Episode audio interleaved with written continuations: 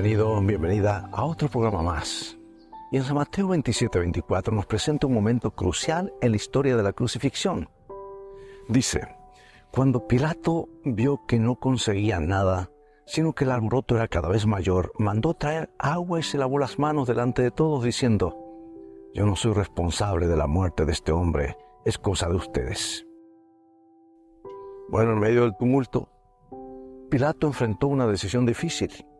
Su miedo al descontento popular y la amenaza a su posición lo llevaron a tomar una medida cobarde, lavarse las manos de la responsabilidad de la crucifixión de Jesús, a pesar de reconocer la inocencia del Salvador.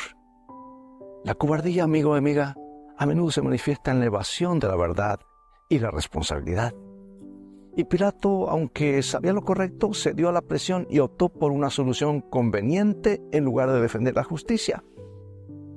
Pregunto, ¿qué lección podemos aprender nosotros? Primero, que la integridad se demuestra cuando estamos dispuestos a enfrentar las verdades incómodas. Evitar problemas puede parecer más fácil temporalmente, pero sabes que a largo plazo, la valentía en la verdad lleva a la verdadera libertad.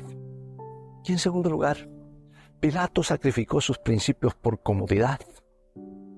En nuestras vidas enfrentamos decisiones cruciales donde debemos optar por la lealtad a Dios y sus principios en lugar de ceder ante la presión del mundo.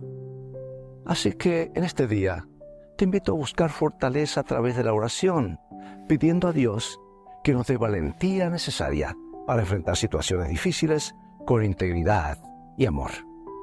Decidamos ser portadores de la verdad, incluso cuando sea incómoda, porque al hacerlo estaremos reflejando la luz de Cristo en medio de la oscuridad. Dios te bendiga y vivamos hoy de toda palabra que sale de la boca de Dios.